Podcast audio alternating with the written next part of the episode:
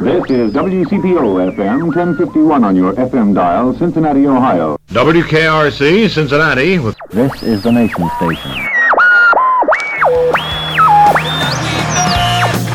was summer in Cincinnati. You drove there from Kentucky. I'll never forget the sight. Hi again, everyone, and welcome to the Cincy Shirts Podcast. It's episode 167. Today on our show, Michael George from Cincinnati Parks. You know, that's a really interesting story. Um, so, very early on, there was a need to produce plant material for our park system. And the, the park system, we did that ourselves. We grew out the annuals and the perennials that would be planted in the flower beds at the various parks. So, we needed a greenhouse structure to do it. And the very first greenhouse uh, was located in Eden Park. Well, the first thing I learned with Cincinnati Parks is different from great parks of Hamilton County, as we're going to hear.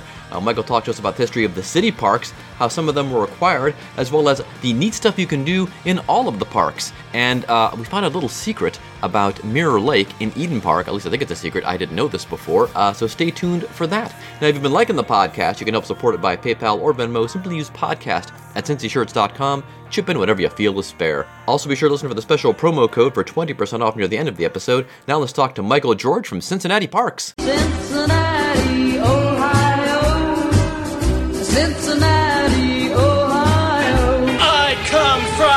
C-I-N-C-I-N-N-A-T-I, Cincinnati. She came down from Cincinnati. Just maybe think of me once in a while. I'm at cincyshirts.com in Cincinnati. Usually, where we start is we ask if you're from Cincinnati. Uh, yeah, not not exactly. Uh, we moved here in the 1970s, so um, Oh. I was in second grade when we got to Cincinnati, and uh, so I, I missed it by about this much. But I, I consider myself a, a Cincinnatian tried and true. Yeah, mostly Cincinnati then. Okay, where'd you come from? Uh, where did I come from? Started off in Connecticut, moved to California, spent a year in Illinois. So Okay. a little, little bit of bouncing around before we landed here. Uh, okay, very good. And then, so what high school did you end up going to here? I ended up going to uh, Lakota out in West Chester. Okay, there you go, up north. Yeah, yeah, and that would have been the original Lakota before the east-west split. Aha. I always wonder why it was east west because they're really more north south. Uh, They really are more north-south, aren't they? Yeah, I know. I used to uh, work out that way, and I noticed I would drive by the one on the way, and I noticed, you know, hey, this it seems like they should, you should be more north and south because they're they're they're, they're only slightly east and west of each other, but they're very north and south of each other. Exactly. yeah. So, what do you do exactly at the parks? What is your position? So I'm a park naturalist with the Cincinnati Park Board. I'm stationed at the Trailside Nature Center in Burnet Woods. Um, and as such, uh, we do a lot of educational programming. Uh, we do programs for school age children, families, adults, seniors, uh, even infants. Okay. And how do you get into the parks business? Like from after Lakota, where did you go? Uh, you know, it's funny. I uh, grew up playing in a lot of these parks. I mean, I was familiar with all of them as a child. I have my bachelor's from the University of Cincinnati, which, strangely enough, is located right across the street from me here in Burnet. Um, and I got a degree in cultural anthropology. I was really fascinated by native cultures and how they use the environment for food and clothing and tools and etc. And as I was finishing up, there was a posting for a um, summer camp counselor position. I thought, well, that that'd be fun, and uh, so I did that the first summer, and and I was hooked for life at that point.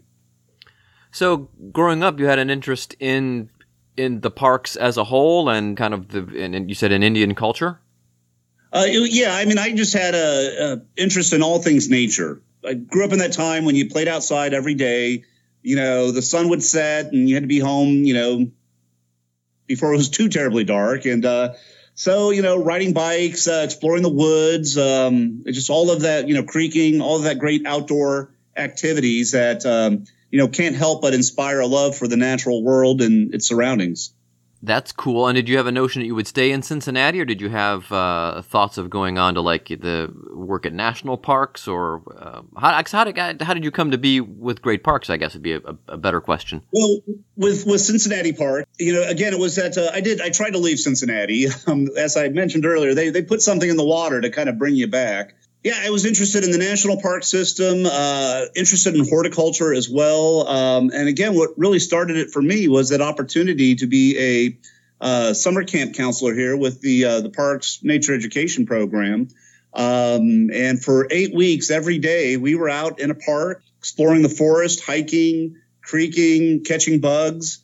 Uh, and I just thought, you know, what what a wonderful life to not only be out in nature every day, not be out in a park, but then to share this wonderful experience with uh, children and you know teach them all the cool things I had learned over the years. So the the park system is is pretty old. I thought it was actually older than it is. Can do, do you know any kind of the history of uh, the? Well, it was formerly the Hamilton County Park District. Today we know it as well, actually, Parks. no, we're the Cincinnati parks. Um, Hamilton County parks are a completely different entity. Uh, they go by the name Oh. of Great Parks. Okay. Uh, the Cincinnati Park Board. This is the original park system here in the city of Cincinnati, Aha. and um, we kind of trace our first park back to 1817. Okay, I Uh, thought so. Piatt Park. And uh, that park came about uh, when John and Benjamin Piatt purchased an acre of land downtown uh, for the creation of a public market space.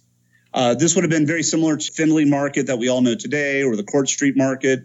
Uh, however, that land was never developed, and it remained a little bit of green open space downtown, which, you know, in that densely crowded urban basin, a lot of uh, people were attracted to this open space where there was some lawn and some trees.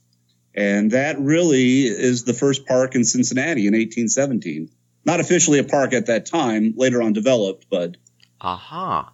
Yeah, that's kind of a, a kind of the uh, I guess you would say a, a byproduct of the industrial age is once we have people moving to cities, they immediately need green space. I uh, saw a documentary on British TV about the parks around Birmingham, England, and Birmingham was a very industrial city, one of the first industrialized cities in England, and they almost immediately realized, hey, we need a lot of uh, green space too, because otherwise people are just packed into these houses, and uh, that's very unhealthy.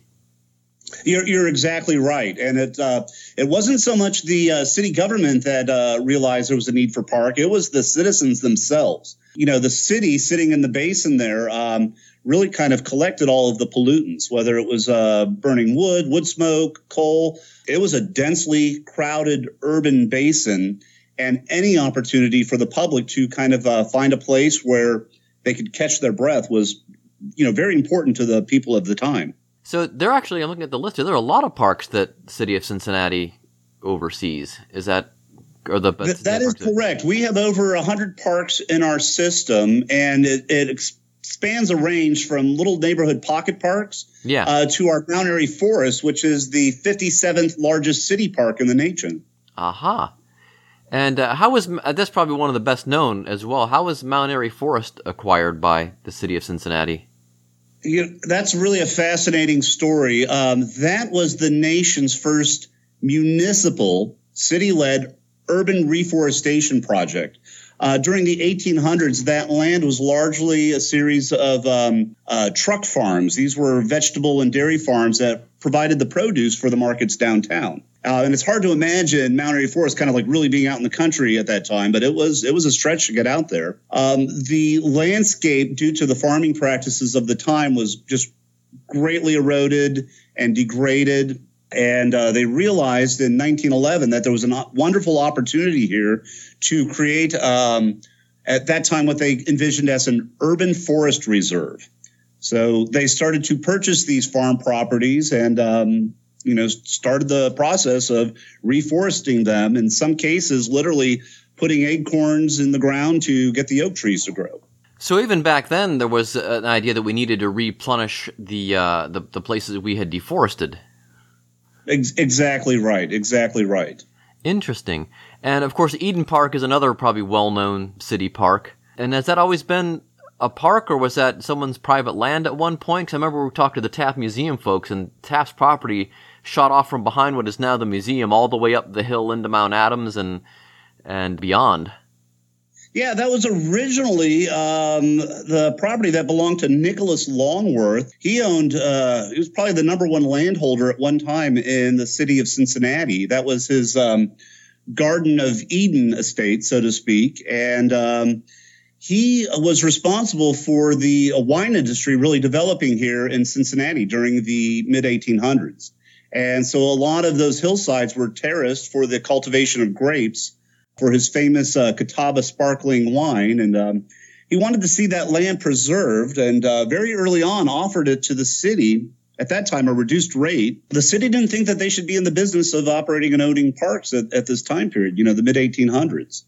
Uh, it wasn't until that uh, we needed to secure a site for uh, reservoirs to secure our water supply that uh, we started to purchase land up there in uh, Mount Adams for the creation of the reservoirs. Uh, oh yeah, and the reservoir, of course, is uh, you see that in old photos all the time. How long was the reservoir there? Well, you know, it's funny. The reservoir is still there today. If you visit Eden Park and you're driving through, let's say you're making your way to a Krohn Conservatory, um, you'll pass the little Springhouse gazebo and you'll see Mirror Lake there. And there's the, the Meacham Fountain and it shoots water, you know, 60 feet up into the air. Uh, there, the reservoir today is located underneath Mirror Lake. Oh, okay. And but, but you can still see the old retaining wall there too. Exactly right. Those were the first reservoirs that were put in place. Okay. Um, they were open air and they were kind of designed to be naturalistic and have the um, appearance of uh, lakes that were naturally seated within the landscape. Those were eventually decommissioned and a move was made uh, later in the 1900s to enclose the reservoir and thereby further protect that water supply. But uh, Eden Ah. Park still functions today as a location for the reservoir that furnishes a great amount of the water that makes its way down into the urban basin and the surrounding Walnut Hills community. And you're saying the actual reservoir is under Mirror Lake. The actual reservoir today is located, uh, yeah, in one of the reservoir basins under Mirror Lake. Yep. So when you're there and you're walking around Mirror Lake and that fountain's shooting up into the air, you're actually walking above the enclosed reservoir today. So the Mirror Lake is kind of like a lid. It, it exactly is. Oh wow, I never knew that. So you were saying that they didn't think they should be in the park business. Who was running the parks from 1817 up until the point where they discovered? And when did they just realize, hey, the city should probably uh, start administering some of these areas?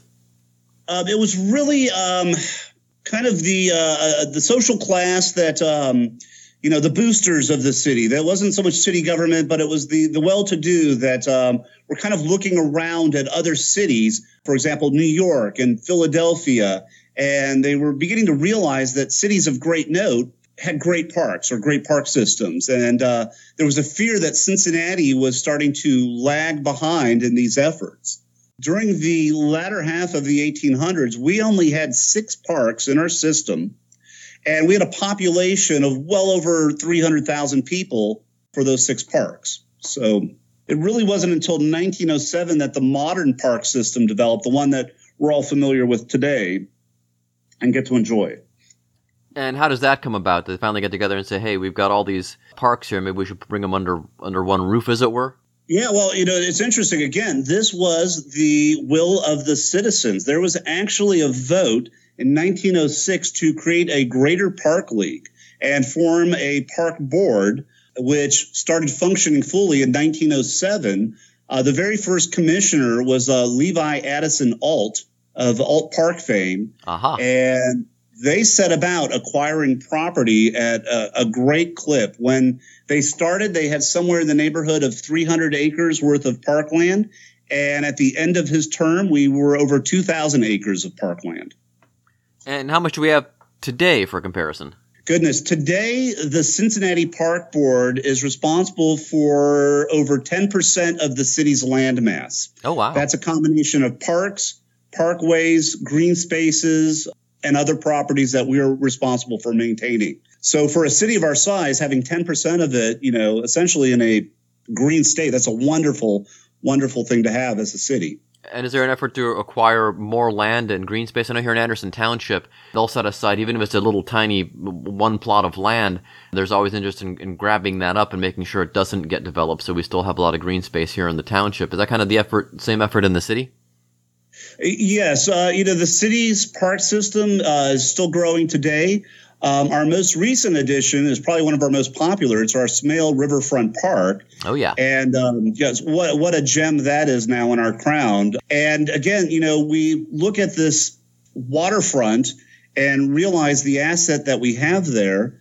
And um, as land becomes available, if it is suitable for parks or serving underneath, uh, underserved communities, uh, there is an effort to acquire that land and uh, preserve it and, you know, develop it for the public and the people. So another, I guess, well-known park. I forgot that was part of the Cincinnati park system, but it makes sense. Of course, is uh, along with Smale is uh, Sawyer Point, and uh, when, Sawyer Point. When does Sawyer Point come along? In the mid seventies, no? Uh, that's what, yeah. Sawyer Point really kind of develops uh, the uh, mid 1960s, early 1970s, and that was the first bit of um, what was that really industrial working riverfront, uh, the start of the transformation that uh, you know leads to the riverfront that we're all familiar with today. That ability to kind of start in Smale and walk down to Sawyer Point, and you find yourself in Bicentennial Commons, and you pass the Montgomery Inn Boathouse, and you're in French Park or Friendship Park. Um, Sawyer Point was really the ball that got all of that rolling as the waterfront began to transition from parking lots and warehouses and industry to the green spaces that we know and love today. Because that would be a, good point to bring up the question of, and this has happened in a lot of cities, where the uh, the either riverfront or lakefront, in the case of Cleveland and some other cities, is uh, kind of cut off from the downtown area. And I know there has been talk for years and years of they did, I guess when they redid Fort Washington Way, they were going to put little lids over top of it so it would be easier to walk from downtown stri- straight into the park areas. Is that still an idea? Is that something that they lament now and want to correct, or what? Is, where does No, actually, when they uh, constructed the newly the new uh, Fort Washington Way that we're all familiar with, they actually constructed it so that that lid can be put on. So that is still a possibility today. And from time to time, you will hear plans kind of rattling around for exactly doing that, uh, capping that open air space over the trench and um, uh, some kind of mixed use green space development to really kind of link the city up with the banks and the waterfront parks. And was that the design all along? Is that why it is in a trench like that? Do you know, or is that just the way that it ended up? I, I think that was just the way it ended up. Uh, the city waterfront um, was actually a series of terraces at the time of settlement, flood terraces where the water would kind of come up and recede. And you can kind of still experience this today when you make your way up into the city uh, from the from the actual water's edge. Um, if you realize, uh, kind of like where the stadiums are there on second, uh, and you cross to third, and then you make your way up to fourth, and then you make your way up again. So originally, that waterfront was terraced just by the natural flow, ebb and flow of the Ohio River. Yeah, it's interesting how when you look at other cities how they uh, handled that. Uh, Cleveland did a very bad job of cutting their lakefront off from the rest of the city, and now they've developed the lakefront, but there's still only one narrow street to get to it from downtown, basically.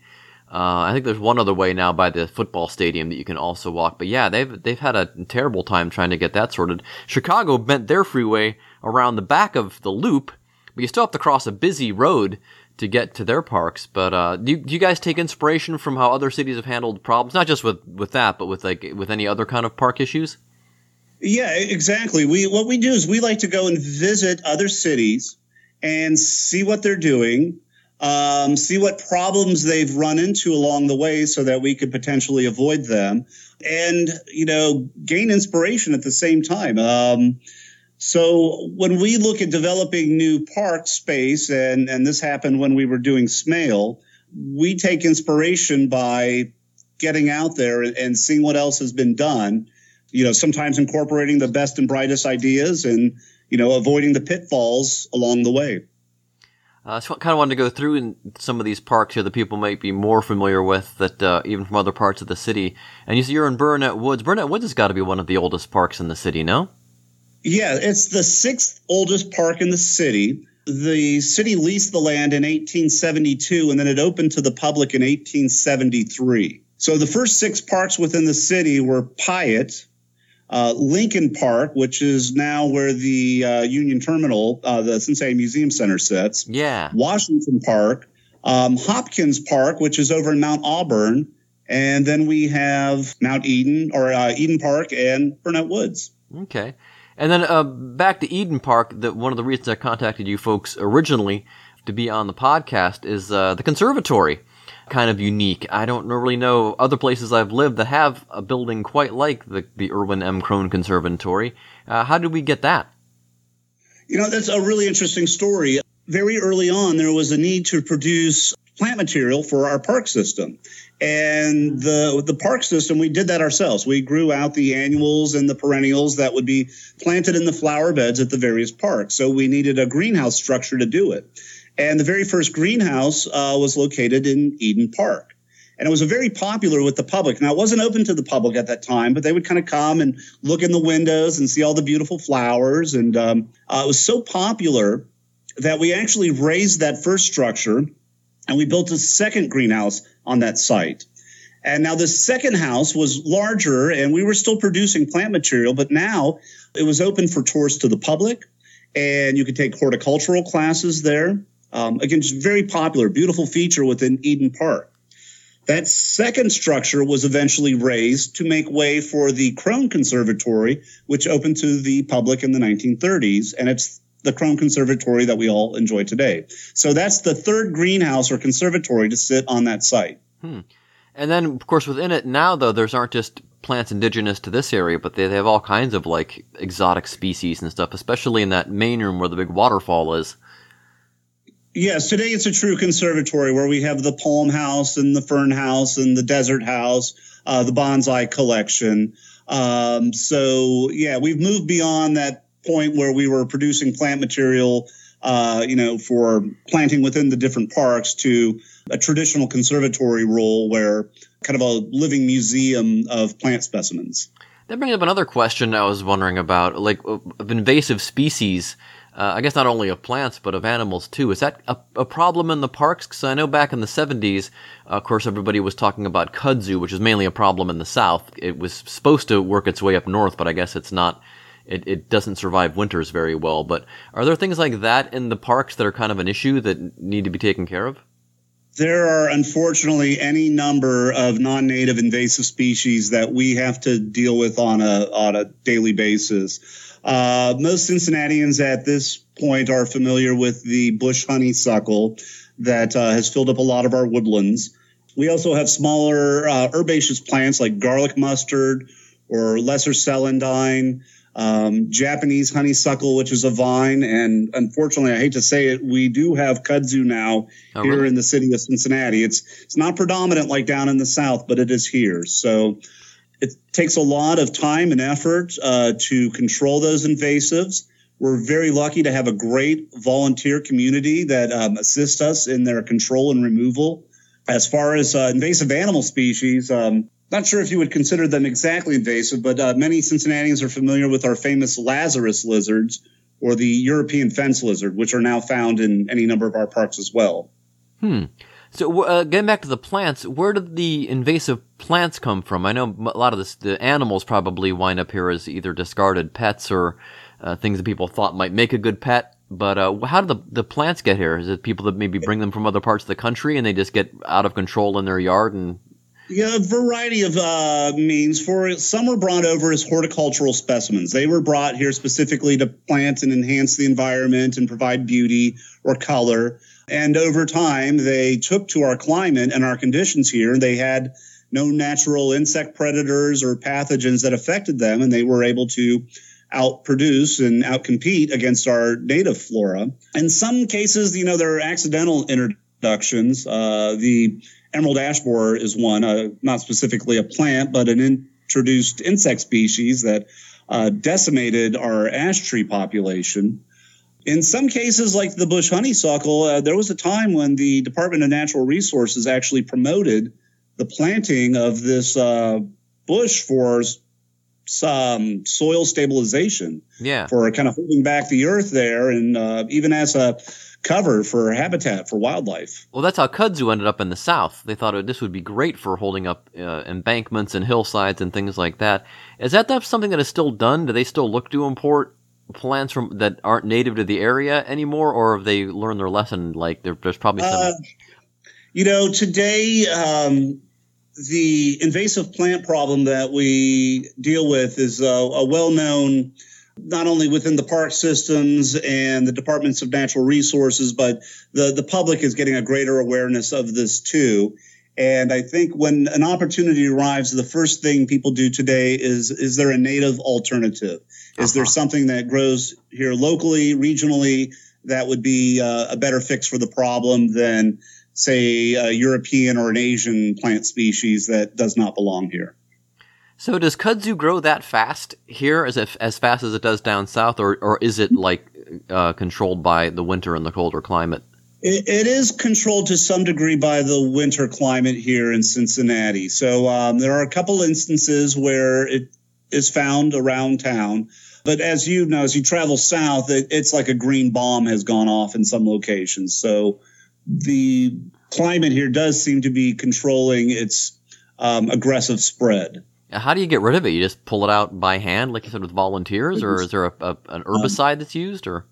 Both factors, yes. We will use um, just straight up mechanical controls. We will pull it out, dig it out, cut it out. Sometimes we do have to resort to herbicides, uh, but when we do, we try and be very um, selective and controlled in their use. So it takes, and again, a lot of volunteer man hours to assist us in these projects. Uh, we really couldn't do it without our volunteer support that we have. I'm, I'm just fascinated by kudzu ever- since I was a kid because I was a big story on uh, like shows like That's Incredible and um, what was the other one? Um, Believe it or not, maybe, no, something like. But they always would do stories on it. I went, we went to visit my uh, grandfather's family in northern Georgia, and we were my we were at my uncle's place, and it was all on the hillside. And I pulled off a leaf to look at it, and then I tossed it aside. And he said, "Please don't throw that there," because he thought it was going to grow right in the driveway, because it just grows that fast. And I guess after what 30, 40 years now, they still haven't found a way to eradicate it. No, they they haven't. So uh, you know, um, some of these invasive plant species we will be dealing with for quite quite some time to come. I mean, there are there are are not easy answers to dealing with these plants that have made themselves at home here. Are they? You said the ash borer. Where did that one come from?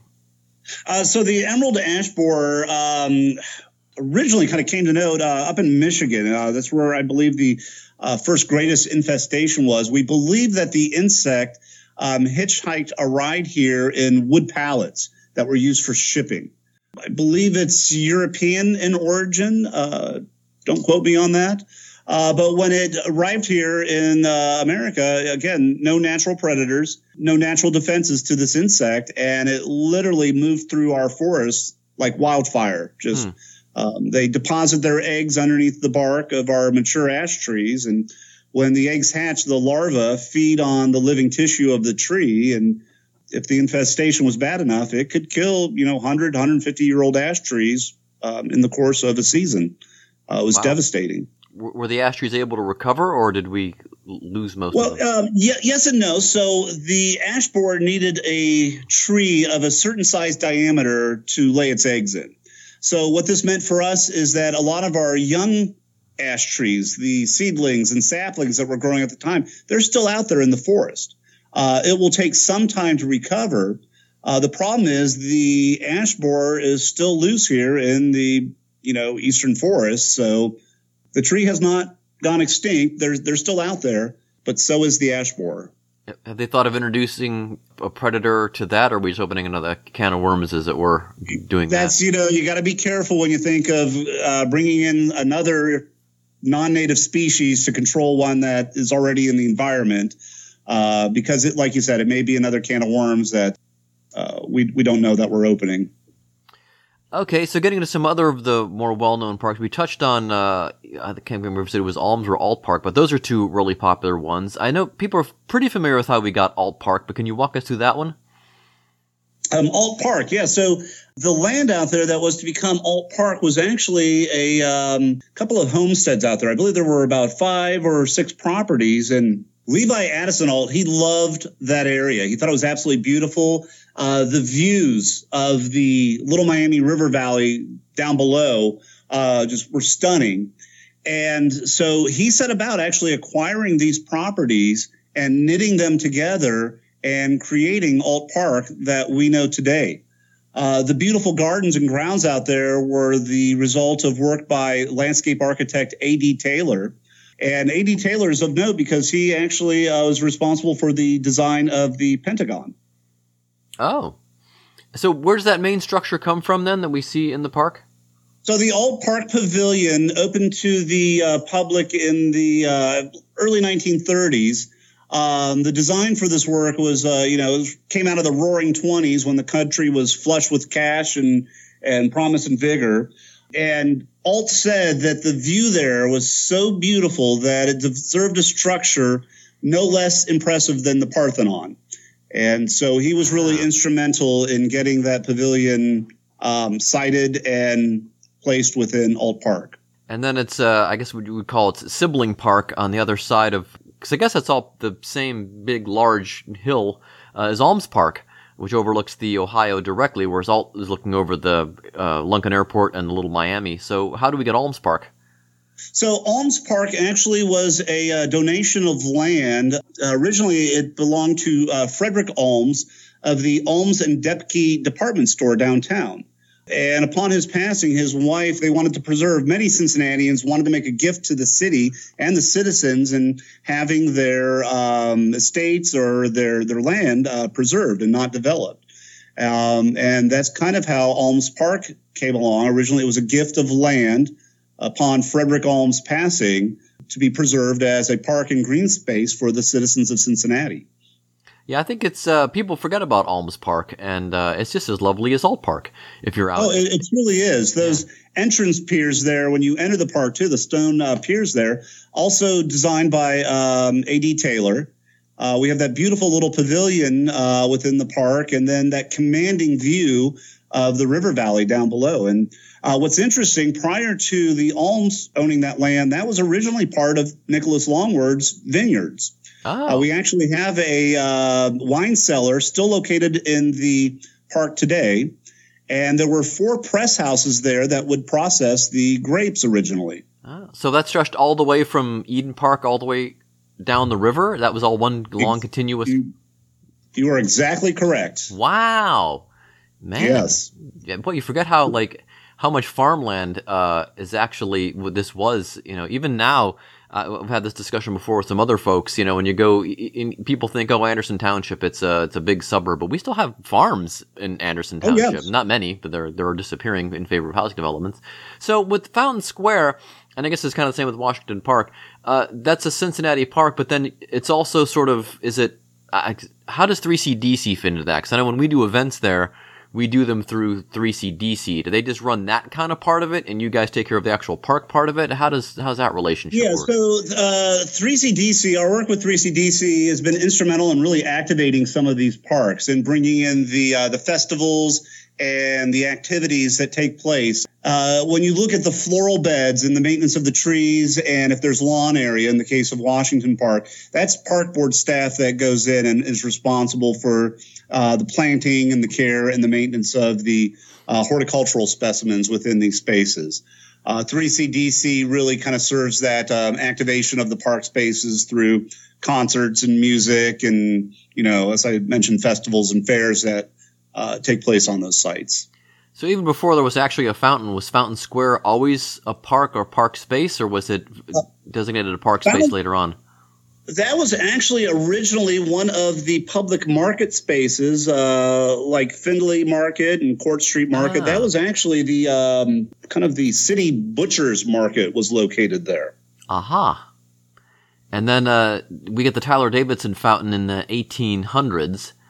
And that, I'm trying to remember, I wrote the blog post about this, and I can't remember the story of how uh, the, the fountain wound up there. Tyler, Uh, the genius of water. Um, he was uh, very concerned with the amount of alcohol being consumed within the city. We have a, uh great tradition of not only uh, producing wine but uh, producing beer as well, and we still have this great tradition today.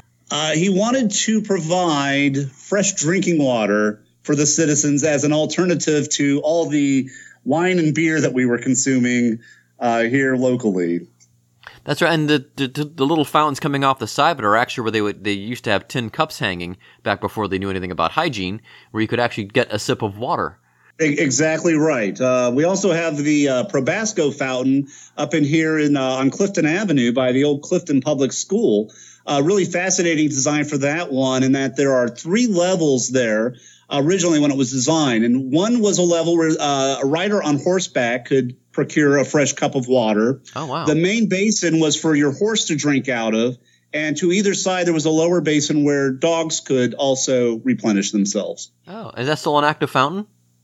Uh, yes, it's still an active fountain today, and actually, one of the spigots still provides potable water, so you can go up to that fountain and cup your hands and get a uh, Oh. fresh drink of water. Neat. And where's that at? That is on Clifton Avenue here in the Clifton neighborhood, Okay. and it's in front of the old Clifton Public School here locally. Uh-huh. Uh, and then, of course, I'm looking at the list here. Lytle Park, of course, famous for its Lincoln statue and famous for being saved in the 1960s when the aforementioned Fort Washington Way rolled through. Yeah.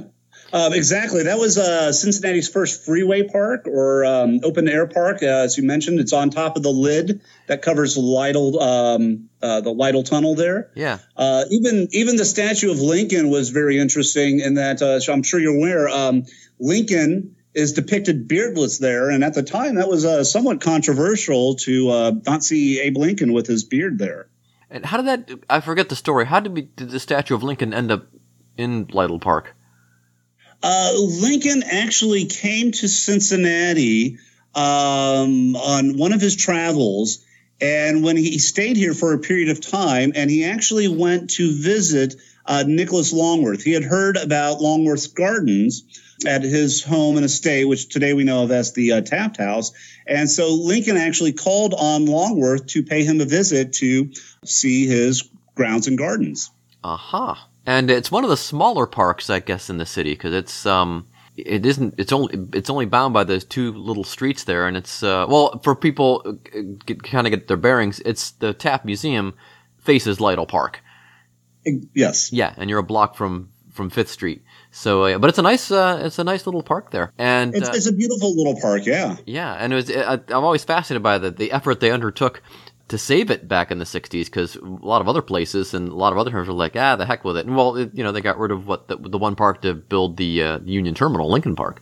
So, uh, so why was Lytle Park? Well, why do you think the effort was to so uh, to save you, that? you know one? that's the dawn of the modern environmental movement uh, the the 60s leading into the first earth day in 1970 and I, people began to kind of look around them at the uh, the environment and what we had done to it and realized that there was a need to preserve these green spaces uh, the so-called lungs of the city uh, how important they were and you know we still reap those benefits today uh, and having those parks and green spaces and um, uh, for the people and for the city. Uh, the other one I'm curious about because it's over by me and it's just uh, kind of it's, it's kind of at the edge of the city. It's the California Woods because my wife and I have hiked in there before, and uh, I know a railroad used to go through there at one point. But uh, how was California Woods acquired? Yeah, that's a very interesting story. So, uh, California Woods, uh, prior to becoming California Woods, uh, was actually known as uh, Waterworks Park. Uh, the railroad you mentioned was the Cincinnati, Georgetown, and Portsmouth. Uh, there was a spur, a junction that ran through there. Uh, and this junction actually took a lot of the original uh, heavy equipment out to the Waterworks facility, which is located right across Kellogg there from California Woods. Uh, during the flood, during the the Great Flood we had there in the 30s, uh, 1937, I believe, that institution out there, that was uh, the waterworks, was really cut off.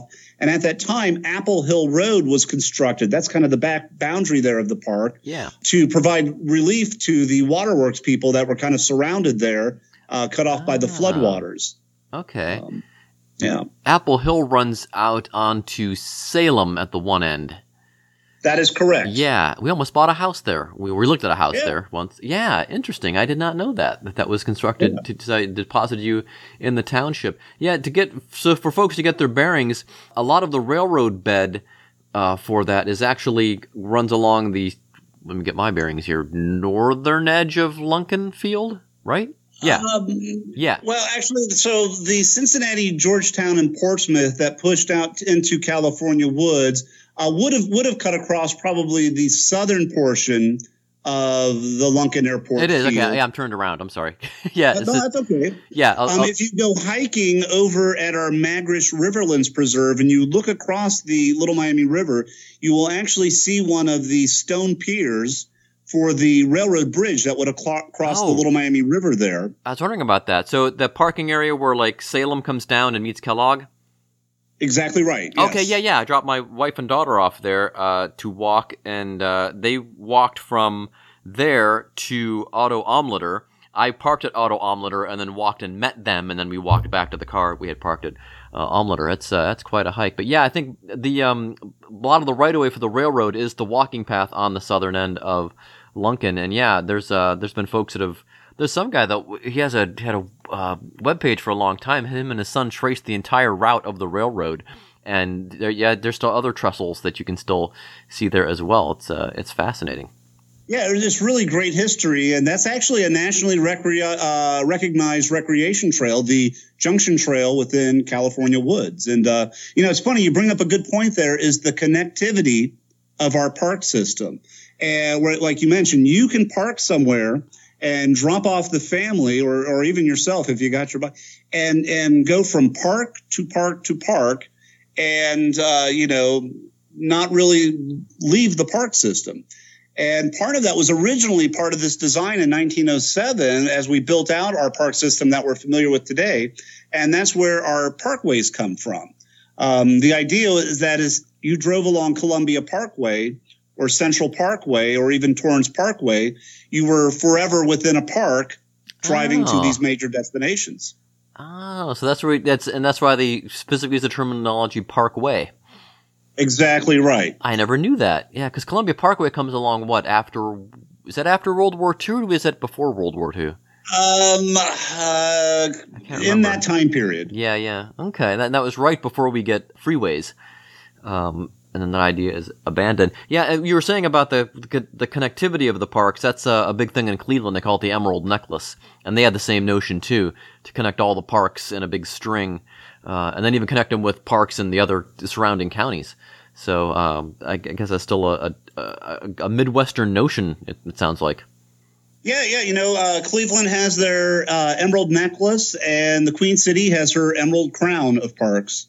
Oh yeah, I guess it would work that way since we border on the Ohio River like that. So, uh, you know, we you said you can go into California woods and kind of still see. In fact, I think you folks posted a uh, video somewhere or a, a blog post somewhere showing that where you could actually kind of see where the old right of way was and where the, uh, the the junction was and all that. You can still find that in California woods. Um, are there any other interesting things in the other parks that you can? You you mentioned the public fountain across from Clifton School. Any other cool old historical things like that that are uh, you can still see the remnants of in the other parks? Uh, th- there's so many. I'll tell you what. If you hike through our park systems, um, many of them uh, during the 1800s, these were uh, working farms, and so a lot of them had limestone quarries where they would quarry the rock for their needs.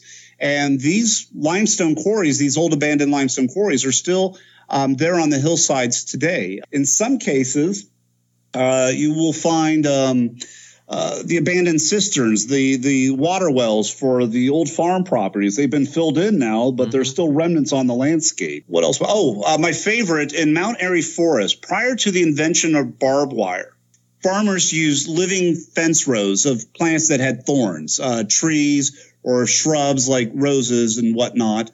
Um, in Mount Airy Forest, there is a living fence row of Osage orange, and it goes right up a hillside. And when it gets to the top, this living fence row of trees makes a 90 degree turn and goes down the next hillside. And it's still growing there uh, practically a century later. Um, prior to the invention of barbed wire in the uh, late 1800s, there was somewhere between 50 to 60,000 linear miles of Osage orange planted to keep animals within their pastures. Oh wow, that's wild. And so, what does the future of the park system hold? Is it to uh, acquire more, more and more land, or to do some other cool things with the land that you have, or both? What's kind of the, Well, right now, the, the one of the big focus in the park system is uh, finishing up along uh, Smale. Uh, the new music venue is nearing completion, and the space above the parking garage uh, between the music venue and Carol Ann's Carousel uh, will be the next piece of uh, major green infrastructure uh, that the park board will be installing. Uh, so we look forward to that coming online very soon. Um, going back to one of our older parks in Eden Park, uh, we will also be bringing online this spring um, our Tom Jones Collins Commons, and this will actually be located in the lower reservoir basin, uh, just underneath or below where the Mirror Lake is. And Tom Jones Commons is going to feature walking pathways, uh, nature playscape for the children, uh, shelter, uh, some wetland features, water features. Uh, so it'll be just another great asset within a really old park there to for the public to enjoy.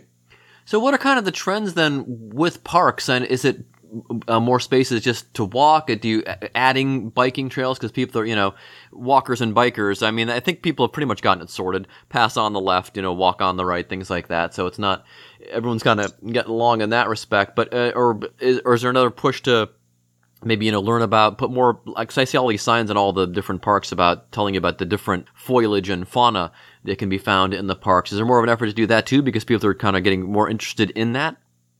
Yeah, what, what I love about our park system is that there is there is honestly something for everyone. If you want to escape into the natural world, we have great preserves to go explore. If you are interested in art and architecture, go down to Friendship Park and see some of the beautiful pieces of artwork within there. If you are into off-road biking, uh, go over to Mount Airy Forest and hit the mountain bike trails. Um, if you have a four-legged friend at home, go visit one of our dog parks. You know, if you're looking for a great playground, there's so many parks that have wonderful features for the children. Uh, the Overlook parks, uh, Bellevue and um, uh, Olden View Park and Fairview Park. I mean, just we literally have something for everybody in a Cincinnati park. And so folks can uh, find out more, of course, at cincinnatiparks.com. Easy enough. That, yeah, And uh, yeah. it- mhm. yeah, what another any other resources you have? Uh, social media or any other place folks can find out more, or is a good place to start? CincinnatiParks.com. Yeah, uh, so a great place to part, start is cincinnatiparks.com. If you're looking for something to do in a park, um, visit the calendar page, and all of the park programs will be listed there. Uh, it'll also show you um, uh, all of the parks that we have within our system. So you might find a park that uh, may be new to you, and and I encourage you to get out and explore our park system. Uh, we also have a social media. Uh, if you go to the Cincinnati Parks Facebook page, um, you'll see promotions about upcoming events. Uh, you'll see great social media pieces on the history of our parks, uh, what's going on at Krohn, volunteer events. So these are great places if you want to start really exploring your park system. Uh, I would start. I would start there. And that's uh, a good thing to do probably as we're coming out of the pandemic because you can still be distanced because we have so much space in all the parks for the most part that uh, it'd be a good thing for folks to do. Yes, I, I agree. Get out. I mean, to have a world class park system like we have, uh, not every city can boast what we have. I mean, we are a nationally recognized, highly rated park system. And, you know, if you kind of grow up here, sometimes you take this for granted. Get out and explore your Cincinnati parks. Uh, I guarantee everybody listening to this can get out there and find new one new park that they have not visited or did not know existed within our Cincinnati park system. For sure, because I was looking at the list and it's huge. Like I said, we, we hit on the big ones that everybody knows, even if, you know, no matter what part of the city you're from, you probably know Lytle Park and, of course, uh, Sawyer Point Smale and all those. So, uh, yeah, do, do go and, uh, and there's probably one right around the corner from you, literally. Exactly right. And that was kind of the intent of the uh, design uh, in 1907 as the park system uh, grew was to provide parks for everyone uh, throughout the city and have them connected by these parkways. And anything else you want to add that folks should know about the parks? The cicadas are coming. Oh yeah, we didn't even talk. We're gonna we're gonna talk to somebody next week from the zoo about Oh, cicadas. great. but uh, is that that'll probably drive down park? I don't. You know, in 2004, I don't recall them being that bad. But then again, we live pretty much in the woods now. Our uh, our house borders a 40 acre plot of woods, so I'm reckon it's gonna be pretty bad. Well, you know, uh, bad's such a subjective term. This is such a wonderful natural event that we get to experience here. This only happens here in Cincinnati once every 17 years. Uh, it's absolutely fascinating. These creatures are harmless. Uh, they don't bite. They don't sting. Uh, Sure, they're big and clumsy, but um, to you know, a lot of people think you need to go to the Amazon or the plains of Africa to see some kind of great natural uh, phenomena, and we have it right here in our own backyards. And to experience it at its fullest, all you got to do is visit a Cincinnati park. And even Actually, now, you don't even have to go much farther than your own backyard, to be honest. really, yeah. And even now, as of this recording, there are reports of those little domes appearing in the ground. That some of them are making their way uh, out of the ground. Uh, They're they're preparing for the great emergence. So yes, the the little mud chimneys are Yeah. being formed. Uh, I've seen them this week. Uh, you can kind of get out and start exploring on your own. You'll find them at the bases of trees. aha. Uh, and these are going to be the emergence tunnels that the cicada nymphs will exit from when the ground temperature hits 64 degrees. Wow. All right. Well, the only last order of business here, then, uh, Michael, is uh, the guest gets to pick a coupon code on our show each week, and uh, folks can use that coupon code to take 20% off their entire order at cincyshirts.com or oldschoolshirts.com or in either of our two Cincy Shirt stores in Hyde Park and over the Rhine. So, uh, Michael, what would you like the uh, code word to be for this week? How about explore nature? Perfect. All right. That's a good one because we haven't used anything like that before. Great. So use Explore Nature, folks. Take 20% off your uh, entire order at Cincy Shirts or Old School Shirts or the two stores until the next episode drops. And Michael, appreciate you taking the time today. Uh, this was fascinating, and we encourage folks to get out and visit your parks. Hey, thank you very much. This has been a great pleasure. All right. Thanks, Michael. Thank you. Bye bye. Bye bye.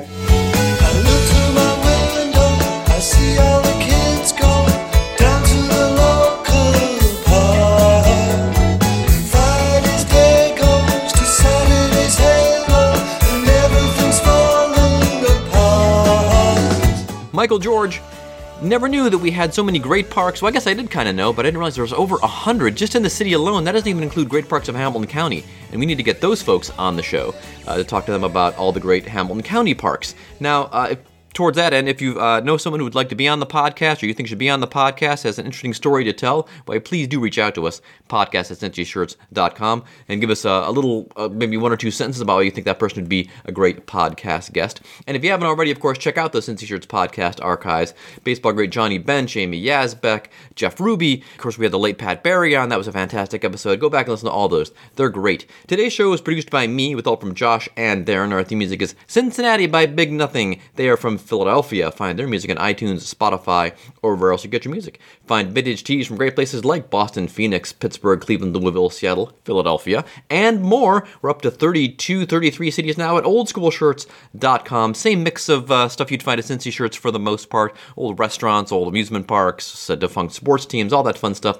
like Cincy Shirts, but for those towns. And again, the promo code for this episode is Explore Nature. All one word, all lowercase, all uppercase, that part doesn't matter. And you can use that to take 20% off your entire oldschoolshirts.com or cincyshirts.com or go into the store uh, either in Hyde Park or over the Rhine and say you want to use the podcast code Explore Nature. They will give you 20% off your entire order. I know if I've mentioned this before. I believe I have.